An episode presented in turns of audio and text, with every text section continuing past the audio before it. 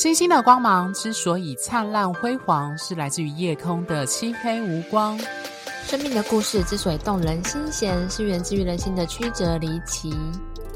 Hello，各位听众，大家好，欢迎收听《哈 Star 心星相惜 Podcast》。我是金木和尚，落母羊座在五宫，海王星二宫，可不会理财的金牛座 Coco 米。我是太阳合轴天底落狮子座，外显很不狮子的狮子座 Tia。好。这一集呢，我们的系列就是接续上周的金四大天王降临怎么办？那我们今天要上场的第一个主角就是时间之神土星。好，讲到土星，克罗诺斯呢，呃，大家想到的当然第一个就是他是摩羯座的守护星，那当然他也是水瓶座的旧的守护星，就是水瓶座同时归土星跟天王星掌管。那克罗诺斯呢？它其实这个土星的名称是源自于古希腊罗马神话当中的一个神子。那它其实是泰坦神，也就是说是宙斯所谓奥林帕斯主神之前的泰坦族这个的主神。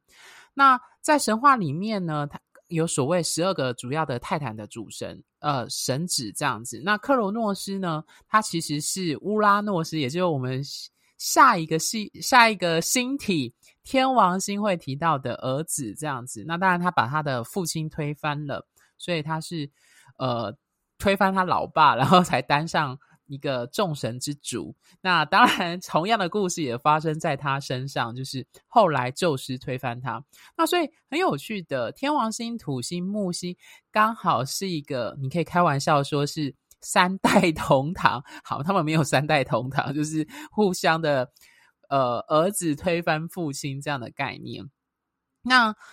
克罗诺斯呢？其实他在古希腊跟罗马的神祇，在我们占星学当中，他跟科罗诺科罗诺斯的一个时间之神，他后来在占星学被合而为一。那简单来说，我们现在在讲的克罗诺斯，我们都会赋予它是一个代表时间的概念这样的神子。那土星的符号呢？各位听众，如果在星盘上看，它看起来像是一个十字加上一个月牙的弯形的符号。那有人会说，古时候这被称为一个镰刀，这也是呃，有些人会提到说死神之链。为什么死神有那个像镰刀的那个镰刀？它其实就跟土星的那个链是有关系的。就大家知道，西洋的死神都会被赋予这样。所以简单来说，在三王星还没被被发现之前，在所谓的古典占星古占的部分，土星是所有星体里的大凶星，那另外一个凶星的小凶星则是火星。所以它的符号星体象征意涵呢，简单来说，它是一个权力与十字形的这样子的十字，放置于代表灵魂的月牙形上。那这个象征意涵是代表我们凡人。必定经历的一个责任和挑战，所以在中世纪末呢，在发现三王星之前的占星术，其实我们那时候能够用器材跟肉眼看到最远的星体就是土星，所以土星被赋予所谓限制、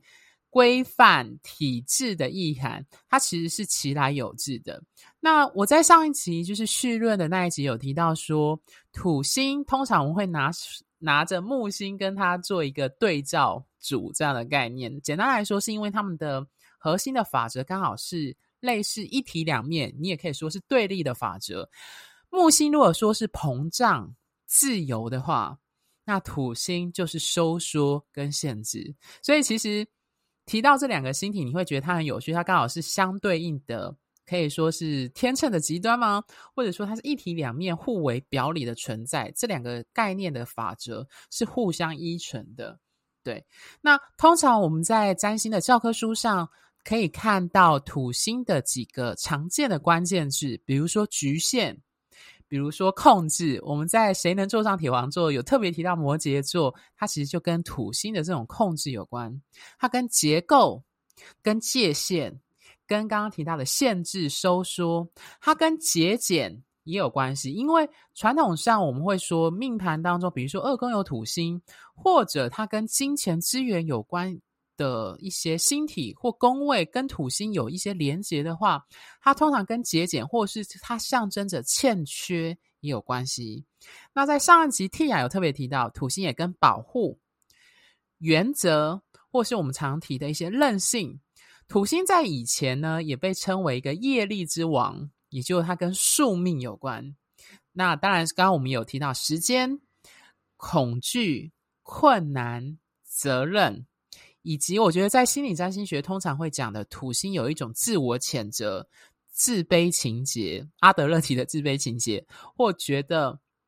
自我受限、自我划地界限的感觉。那它也象征着，因为我们有常说。罗马不是一日造成的，所以它代表的一个成果是具有一种时间性所累积的成果。那也，它也象征着体制内的威权跟权力。那所以提到威权呢，通常为什么跟土星有关？这也连带的到它的象征的部分。比如说，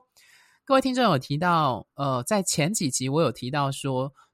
土星落天秤座是强势的位置。因为土星掌管法律跟秩序的这个星体呢，落在强调公平、平等、对称的天秤座上，更能够发挥它的力量。所以，传统上法律系、建筑系以及摩羯座掌管的身体部位、骨骼、皮肤，它都具有保护架构体制的意涵，都跟土星和摩羯座有关。那我记得我小时候看的一部作品是动漫的作品，它里面有提过一句话，他说：“世界上没有偶然，有的只是必然。”那这句话其实非，我觉得它蛮贴切的，点出土星的那种宿命论跟业力之王的意涵。简单来说，土星要求一个必定要面对的结果。大家要知道，在冥王星没发现之前，土星就是死神的概念，它代表是老化。跟死亡，那死亡是所有人都必须面对的终焉。那所以从这点来看，你就可以看到土星为何会被称为大凶星。它其实在古古古占当中是其来有自的。嗯，Tia 有什么想补充的吗？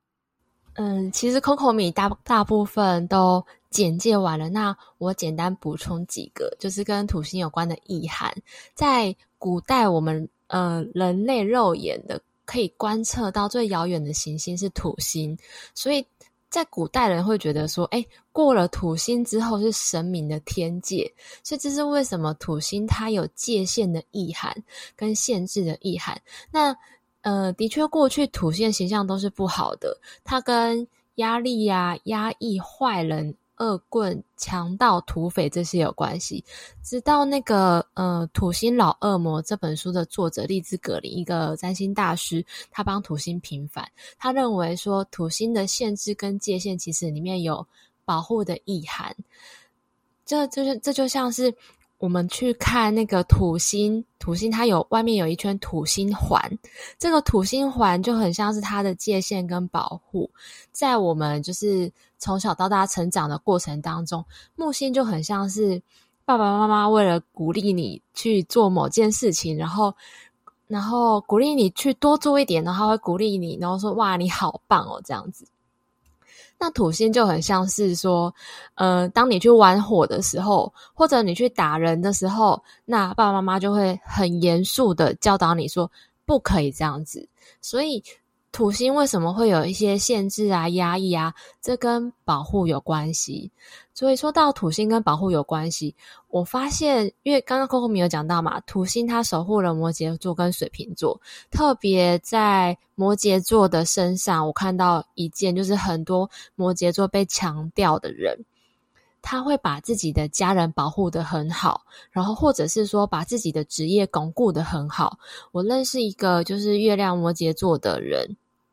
他跟他老婆在一起已经二三十年了哦，那到目前为止都是他老婆去哪里，他都还是会去接送，就是一个把老婆保护得很好的概念。那前面 Coco 没有讲到说土星克罗诺斯他是时间之神，那他同时也是农业之神。那农业之神会做什么呢？他会负责农作物的丰收。那要丰收之前呢？呃，农业之神还有一个工作，就是要把不需要的东西清除掉。比如说我们在粘那个 3M 的那个强力贴的时候，会先把墙壁擦干净，这样子，先把不要的东西拿掉。所以清除去除也是土星的工作，也是因为这样，有时候在土星的行运的时候，我们会呃离开某种关系，比如说一个人在关系当中，他一直不是很快乐。那这时候，为了成就他未来的幸福，土星会出现来帮助他离开这段关系。虽然对当事人来说，似乎是看起来是件痛苦的事情，这样子。OK，那这个是呃土星跟清除这件事情有关。那清除之后呢，你会树立起一个真正属于自己的东西，这就是刚刚 Coco 米讲到的权威的部分了。这很有趣，大家可以想。想一件事情，就是今天如果我今天我要变成一个当家的，那我就要把现在的当家的干掉，铲除异己的概念。所以这也跟土星的清除的工作有关系。所以在这边大家可以先记得土星跟清除权威这两件事情有关系。那第三个就是说呢，土星它代表需要花时间去累积跟成就的事情，所以一个人的。呃，星盘当中土星的星座、土星所在的宫位，还有土星相关有相位的行星，都代表这个人这辈子所要累积跟成就的事情。克罗诺斯的这个。嗯、呃，前面的英文 Chron 这个 C H O R N，它的英文跟倒数计时有关系，它跟时间有关系，它也跟农作物一样，是需要时间来累积、来收割成果的。所以，跟星盘当中跟土星有关的东西，都是我们这辈子需要花时间不断的累积、不断的磨练跟学习。而得到的生命当中重大的特质，这也是我记得我们在那个创造安娜的那一集有提到，两个诈骗专家的星盘都有海王星的特质，他们俩都很会造梦，然后透过他们的一种海王星的渲染力、感染力，把受害者一起催眠进入到他们所编织的美梦里面。但是如果说这一切都停在只有海王星的特质，只要做做梦、拍拍电影就好了，那就不会有那么大诈骗案。好死不死，这两位诈骗专家都有摩羯座的星群，就是土星特质很强烈的星盘，所以他们会把他们的梦想、他们编织的美梦创造出来、具体化出来。虽然只有一个壳子，但是其实也非常 够诈骗了这样子。所以土星它有一个非常特别的能力，就是它会把事情具体化。变成实际上我们真正拥有的东西。那前面 Coco 米有讲到土星跟木星两个是一体两面的，这很有趣哦。其实土星跟木星都会让人成长，但是差别在于，呃，木星的感觉就是那种很轻松，然后很自然而然的，然后一种，嗯、呃，你去冒险，然后你去探索，你去学习。你就会进步，但土星带来的成长期很像是我们在练健身，或者是大家如果有在练体育的话，就会知道，当我们要在我们要进步的时候，那个进步的曲线是阶梯式的。那平台期呢，就是我们会遇到撞墙期，这撞墙期的感觉就很像是土星的成长期带给我们的感觉，我们会进步。但是在平台期的过程中当中，会有一种怎么都前进不了，怎么都停滞不前，很挫折，很想要放弃，而且很多人就会在这个过程当中停止前进。不过，继续前进的人就会发现他们会收获很大的成果。那大家都会想说：“诶，嗯，都一样要成长，为什么我们要接受土星带来的磨练？”其实土星带来的磨练，它非常的有价值哦。大家可以去回想一下我们过去，嗯、在学校学习的经验，还有在补习班的经验。你你们有没有发现，有一些天才型的老师，他很聪明，但他上个课没有人听得懂，因为他可能是数学解题天才，所以他不了解学生会卡住的地方在哪里，因此在教学上很难很难让人听得懂。但是如果是一个苦练型的数学老师，因为他受过挫折太多了，他知道学生的卡点、困惑点在哪里，所以他很会教。那木星，因为木星而成功的人，就很像这边说的所谓的天才型的数学老师。那因为土星而成功的人，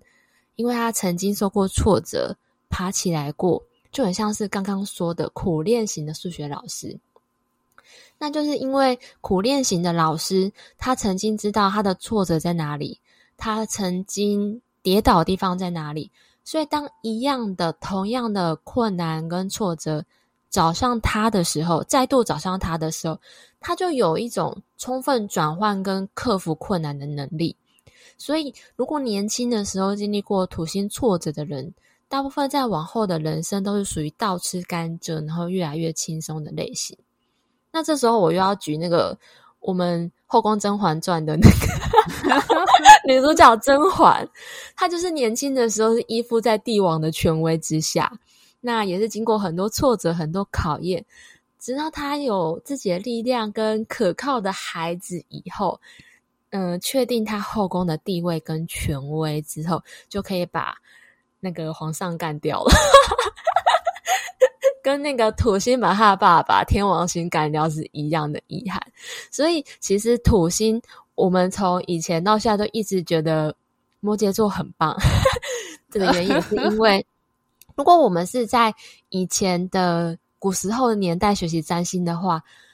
我跟 Coco 米大概听到土星都觉得，哎，好可怕，这东西好可怕。但是经过时间的验证，还有我们看过很多有成就的人的星盘，我们知道，哎。有土星的人，真的就是呃，社会上很多成功的人士有的特质，所以，我们对土星在现代来说，就会给予他一个啊，好崇高的意涵，因为他会给我们某变成某件事情、某个领域的权威，这样子。嗯，谢谢 Tia 如此精彩的分享。你刚刚有点到我，我以前很常去外面教学时，或者，是演讲的时候举的一个譬喻，很类似。呃，我那时候举的譬喻是以以面包师傅为例，就是 A 面包师傅呢，他是那一种天才型的，那我都会这样跟听众讲，就让他们学，就是说天才型的，然后他只要老师教一次就会，他只要甚至只要看料理书，他就知道怎么做出非常高难度难做的面包，然后他不需要花太多努力就可以。呃，那个那个文好像不能说文思泉涌，就是他非常有创意的，就可以创造出非常特别的，就是拿到世界第一的面包师傅。那 B 面包师傅呢，他就是普通人，他有的只有对做面包的热情，他要苦练实练，就是他只能用普通人的方法，就是 A 面包师傅可能做一次两次就会，他可能要做五次、十次，甚至更多次。然后，当今天 B 面包师傅也拿到了所谓的世界第一的面包师傅，我那时就跟台下的听众问说：“请问，如果你想要学怎么做面包，你会选 A 面包师傅还师傅，还是选 B 面包师傅？”就 是很厉害的苦练的那个。对，我告诉你，底下的听众都是选 B。我相信各位听众应该可以理解，我借由这样子的 A、B 的对照。刚好也呼应刚刚 Tia 讲的，就是木星跟土星的法则。呃，我我相信大部分人都很喜欢木星。我用一个比较夸张的譬喻来举例，就是木星就好像你中了乐透。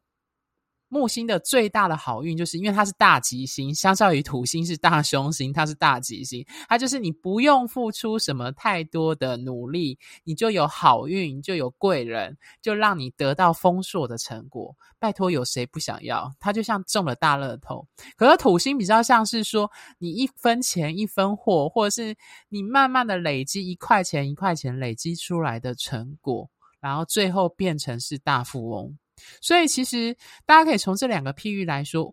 呃，我大家注意听，各位听众要理解哦，就是我们并没有说木星不好，木星它的确会带来成长，它有冒险、探险，它不像土星有一种画地界限的那种感觉。但是反过来来说，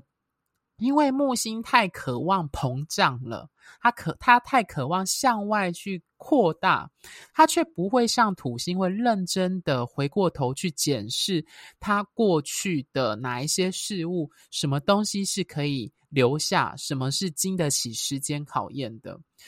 我想，呃，不知道各位听众有没有记得爱迪生讲过的一句话？他说：“所谓的天才是一趴的天赋加上九十九趴的努力。”所以我一直觉得土星的法则为什么在，特别是在这个世代，在这个时代特别特别的重要，是因为我们太容易被外在那种绚丽的成果、成就给迷惑。我朋友曾经说过一句话，他是一个很摩羯座的朋友。那一句话让我印象深刻。他说：“成功的案例很少，但是占的版面很大。”所以，我们一直都相信，或者一直被渲染到认为说，好像要成功，不论是哪个领域的成功，好像很可以很快速、很迅速、很立刻的达到。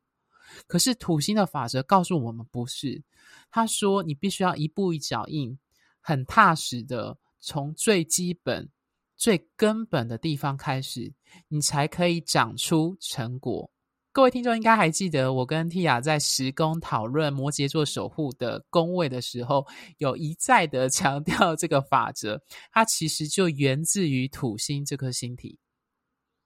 那在心理占星呢，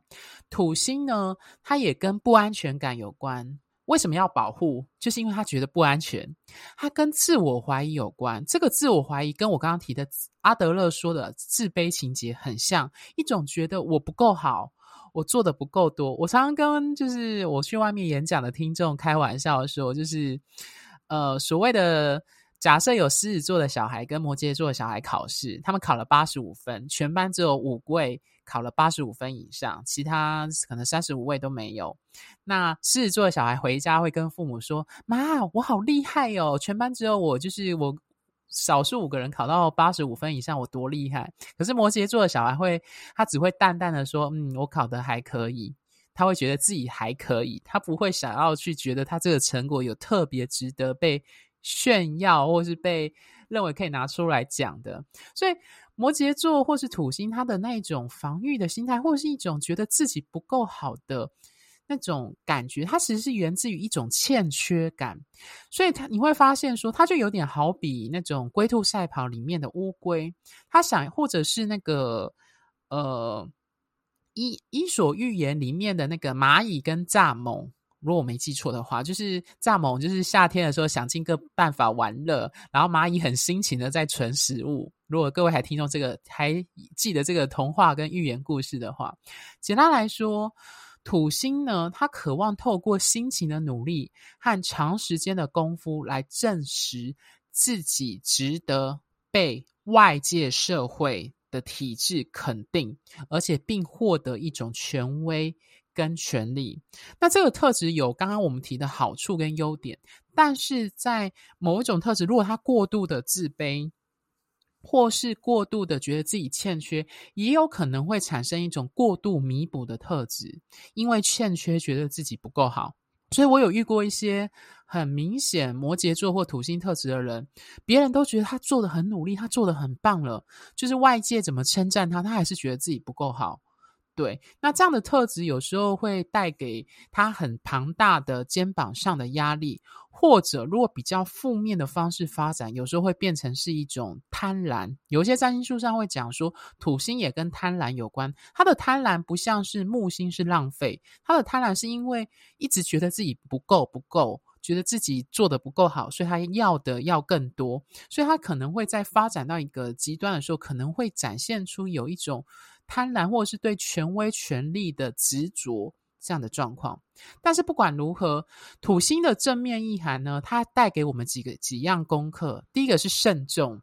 对于任何事情，因为你要保护，你要意味着你外面可能有一些威胁，所以你做任何事情，你要脚踏实地，要确定这是安全的，你才能够踏下去。那土星还有另外一个优点，就是负责任。我觉得这是我觉得摩羯座特质强的人都有的一个共同特色，他们强调一个责任的概念，还有刻苦耐劳。所以，像我最近就遇到几位的客户，就是。很有趣哦，五星连珠 落摩羯座，还有一个是六星连珠 落摩羯座的，我就开玩笑说，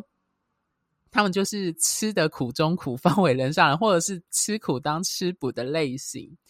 那通常土星特质强的正面，另外一个意涵就是它跟毅力跟坚毅有关，还有自制力。它强调一种限制，所以它也强调一种自制力的概念。那当然，土星我们有说它是一体两面的。土星的负面负面意涵就是守旧，因为大家知道土星是时间之神，他在意这个事情、这个事物必须经得起时间考验。所以命盘当中，如果土星占有重要位置，或它特别影响力有非常明显的摩羯座特征，我们通常会觉得这个人比较相较于未来。他们会更重视过去，他们重视过去成果累积出来的一些，呃，比如说证明说过去行得通的方式，他们会倾向选择偏向过去这样的方式。那有时候可能会让他们变成是守旧派这样的状态。那他们通常也会跟传统有关，那跟权威和势利眼。如果土星的特质发展的比较负面的话，它可能会有势利眼的状况。或者是我们刚刚前面有提的，叫画地制限。如果木星代表的是向外冒险、勇于面对挑战的话，那土星的负面特质，它有可能就会有画地制限的状况。那最后，在心理占星，土星通常也跟严严苛、冷酷有关系。毕竟很有趣哦，它也毕竟也是水瓶座的。旧的守护星，那这个冷酷或疏离感，后来就归就是天王星的那种疏离跟独立性，又有一些某种的连结度。对，Tia 有什么想补充的吗？我想回应刚刚 Coco 米讲到有一段部分是说土星会自我怀疑这件事情。那土星会，土星除了会铲除异己、清除掉自己不需要的东西以外，他还很喜欢就是在一件事情上不断的怀疑、跟定义、跟考验，为的是什么？啊、为的是。比如在关系当中问一百遍你到底爱不爱我？土星特质强烈的人，特别是金星跟土星有相位的人，这是为什么呢？因为他们必须一再，因为他们很不确定，他们必须一再的测验，一再的定义，直到他有一天真的认为自己是什么东西，真的确定自己是某件事情上面的专家，是你的真爱，他才会觉得，诶，他真的拿到这个权威的定位。的那个定地位，那关于土星一再测试这件事情，我就要举一个我朋友的有趣的小故事。那时候我朋友跟他现在的老公还是男女朋友，而且是在暧昧初期。然后呢，呃，我朋友有一天拿了他他的另外一半的星盘给我看，然后他跟我说。他不太确定他要不要跟这个人继续发展下去，因为比如说他们两个在家里的时候，男生会坐在沙发上，然后叫他去洗碗。但是呢，这时候我看了那个男方的星盘，这个男生他是太阳摩羯座，月亮双鱼座的，所以这时候我就跟我朋友讲说，你就去做。他在测试你，果不其然，最后他们就在一起了。然后他就，我朋友就跟我讲说，男方真的跟他说，他那个时候就在测试女生。结果实际相处之后，男生就展现了他月亮双鱼座的那一面，他们就很幸福快乐的目前在一起这样子。嗯，所以这很有趣。真的很有趣，大家可以看到摩羯跟土星那种喜欢一直测试的那种感觉是什么？这样子，嗯，我想沿着 Tia 再稍微补充一下，就是我真的遇过不少，就是命盘当中有金土强硬相位，特别是四分相的人，他们在爱情跟关系当中，或者是金星摩羯的人，他们常常会有一种。退缩感，那个退缩感是包含在人际关系，他们会觉得有一些人会用一种觉得我自己好像不够好，别人好像没有那么喜欢我。可重重点是，那是他自己觉得外界好像这样，但是但是外界的其他人并没有真的这么认为，所以是他自己受限了或限制了金星的好感。大家要记得，三王星或者是土星这种土木的相位的星体都会。木星是还好啦，主要是土星，它会压制所谓的个人行星，包含太阳跟月亮。所以，比如说，如果我真的遇过很有趣，我遇过一个日土对分的男生，他说他从很小就觉得所谓的顶天立地的男子汉，应该他这是他爸带给他的感觉，他觉得应该就要有车有房，能够付钱照顾老婆小孩，然后能够支持整个家的运作，非常非常的太阳跟土星的对分相，强调一种。责任赋予在自我认同上，还有而且在社会成就上，而且他很容易被长辈、被上司交付重任，而且他是非常热衷于，就是如果对方没有交重任给他，他会觉得是自己是做不够好，不被重视。所以大家可以从我刚刚举的金土的相位，或者是日土的对分相的例子，去感受到说有。受到土星影响的人，他们通常都要花很长的时间去意识到，原来他自己有这种强调这种责任，甚至强调一种我必须要不断的付出、付出的努力跟责任、责任的下去，他才能够达到。重点是他自己认定的那个标准。所以回到刚刚 Tia 说的那个金土，或者是有。感情或爱情上，伴侣关系有明显土星特质的人，他们就会觉得有一种受限感，或者是他觉得要经得起时间考验这种特质。对，所以我觉得这一集，我觉得我们在谈土星的核心意涵，我就觉得其实讲直白一点，我一直常我常开玩笑，就是因为我自己本身也有明显的土星特质，火土对分，所以我那时候就在想说，我常常挂在嘴上的一句话就是“日久见人心”，或者是。呃，时间在哪里，成就就在哪里，这个就是 非常土星的说法。好，嗯、那我知道各位听众一定非常对，就是诶，土星在你的个人命盘，我们今天已经提到一些，还有在宫位，以及更重要的是行运上有什么样的影响。那我跟 Tia 有讨论说，嗯，依据我们的经验，我们可能又会讲更多，所以我们决定拆成上下集。那在下一集呢，我们会深入的讨论，在本命盘当中，你的土星会有什么样的影响？那在行运和流年，以及我们在谈到社会行星的概念，因为它毕竟会在一个星座待二点五年，对，又会产生什么影响？对，好，那 Tia 最后有什么想补充吗？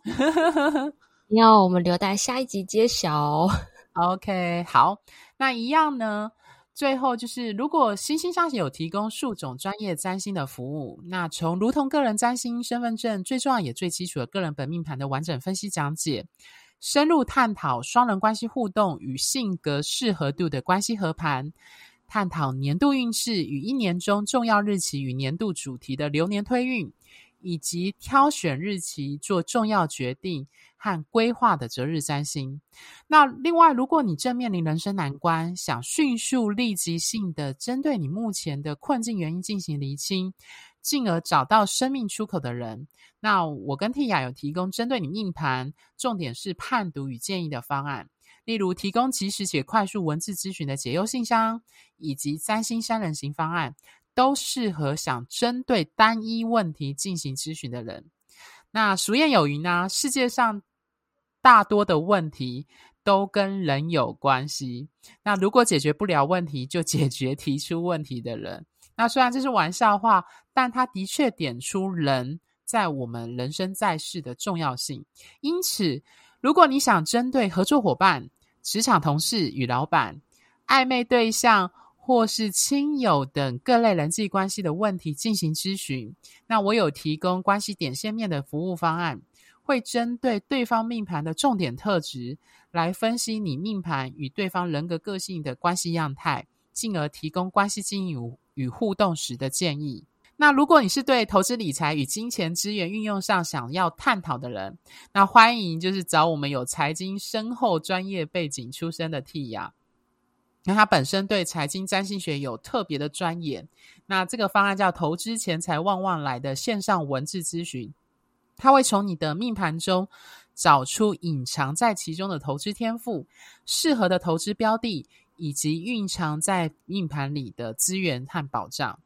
那最后呢，我自己本身有从事占星相关主题的演讲与主题式教学。如果各位听众的学校、公司或组织单位有需要这类的培训或研习讲座的安排，也欢迎跟我联系。那联系方式就是大家也可以找到我们的脸书、IG，或者是我们 Line Office 的后台都可以。那因为最近有不少听众会私讯我说，关于专业占星的解盘技巧教学的开班授课事宜。那这真的蛮让我受宠若惊，也很开心呐、啊。毕竟要为人师表，教人家如何当一个占星师，或者说怎么解专业的解盘，那这这需要蛮大勇气跟实力。那这样。那很感谢各位的肯认跟支持。那关于这部分，我自己本身还在规划课程跟相关教学流程。那因为我自己本身是日水和相落金牛座在六宫的占星师，那我在工作上一直都是属于那种很金牛座的慢郎中特征，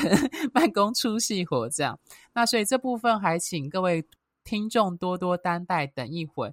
那确定开课后，我一定会跟各位听众分享这样。那。如果各位听众喜欢本节目，欢迎在追踪小额赞助赞助本节目之外呢，记得到我们的脸书跟 IG 按个赞。那因为我在脸书上会不定时的发一些关于行运或一些占星相关的贴文。那另外我们在制作非常精美的 HeartStar 心星相惜的官方网站上，也有我之前写的不少专业的占星文章。那欢迎有兴趣的听众可以 Google 搜寻后上去阅览哦。好，那我们下一集呢，要进入土星时间之神下集。那我们要探讨的就是刚刚 Tia 说的，呃，本命盘、流年行运推印，还有相位的影响。那务请各位听众感兴趣的听众，请务必不要错过。星星的光芒之所以灿烂辉煌，是来自于你们的订阅与赞助。HeartStar 心星相惜，真心相待，专属你的心愿。拜拜，拜拜。